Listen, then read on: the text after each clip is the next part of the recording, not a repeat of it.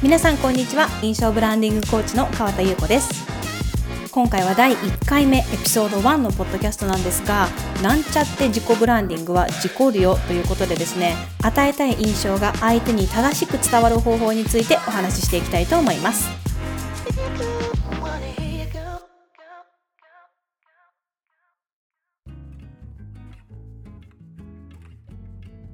お仕事をする上で自分は真面目に相手の話を聞いているのにどこか冷たいとか興味がなさそうっていう風に言われたり本当はカジュアルで人懐っこい性格なのに気が強そうですよね怖そうですよねっていう風に言われたことはありますか？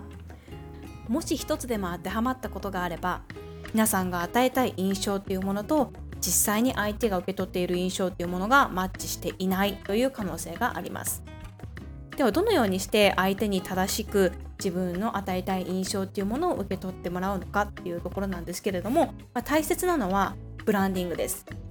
大体起業家の方であれば自分のブランディングしてますかって聞くとしてますよ私っていう風におっしゃる方がやっぱ多いんですよね。うん、ですが残念ながらなんちゃってブランディング状態で終わってしまっているっていう方がほとんどです。はい。でまあそれはなぜかと言いますと大体皆さんブランディングで具体的に何をしていますかっていうと私はこういう思いで仕事をしていてこういうふうに相手に自分のビジネスであったりとか私自身を受け取ってほしいのでこういうふうな外見にしてみましたっていうふうに、まあ、外見の部分をやはり述べられる方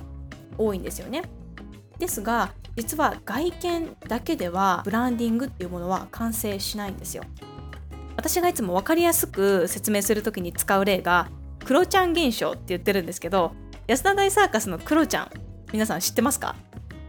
見た目はものすごく怖いんだけど話すと「クロちゃんです」っていう感じでめちゃめちゃ可愛いっていうこのギャップがものすごく面白いんですけどもこのクロちゃん現象を自分のブランディングでやっちゃってる人が多いんですよ。例えば自分は知的に見せたいと思って知的に見えるような洋服を身につけてそして知的に見えるようなアイテムですよねこういうものを揃えるんだけれども実際に話してみると話し方から知的さを感じないということなんですよね。うんなので本当に起業家の方であればブランディングの大切さっていうのはよく分かってると思うんですけれども私はこういうふうにブランディングしようっていうふうに、まあ、こう道筋を決めてでもそれを本当に正しく相手に伝える方法っていうこの知識を持っている人が全然いないんですよね。うん、実はここで必要になってくるスキルがセルフプレゼンテーションなんですよ。実際にセルフプレゼンテーションっていうのは何かっていうと相手に与えたい印象に合わせて声のトーン話し方ボディーラングエージ表情っていうところを使い分けていくスキルのことなんですけれども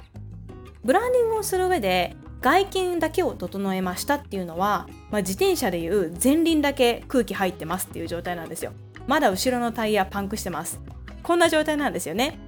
つまり自転車走らせられないってことなんですよ。ブランディング完成してないんですよ。自分のブランディングに合わせてこのボディラングエージの部分まで使いこなせるようになってそれが外見とマッチしている。この状態が揃って初めてあなたの与えたい印象であったりとかあなたが話している内容っていうものが相手に正しく伝わるんです。ここの重要性に気づいている方っていうのがまだまだ少ないなというふうに感じています。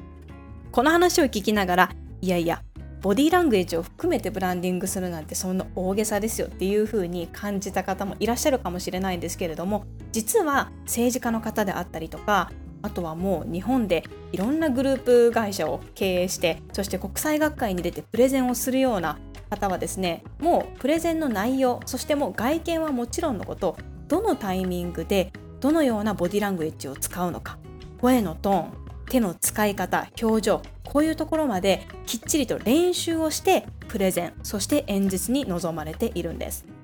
グループ会社をいくつも経営しているならもうそれでいいじゃないというふうに思うかもしれませんがだからこそ会社そしてサービスの内容に自信があるからこそそれが伝わるように自分自身も磨きをかけていくっていうところにやはり最終的にはフォーカスがいくわけですよね。特に人前に立ってお仕事をされる方ですよね。コーチング業であったりとかコンサル業メディアに出る機会がある方っていうのは皆さんの印象っていうものが会社サービスそして皆さんのお仕事の印象にもつながりますのでしっかりここは自分のブランディングっていうものを外見だけにとらわれるのではなくきっちりボディランゲージのところまでブランディングして相手に正しく伝えるっていうところをゴールにしてブランディングしていただければなと思います。では今日のエピソード自分の印象を相手に正しく伝えるための方法でした。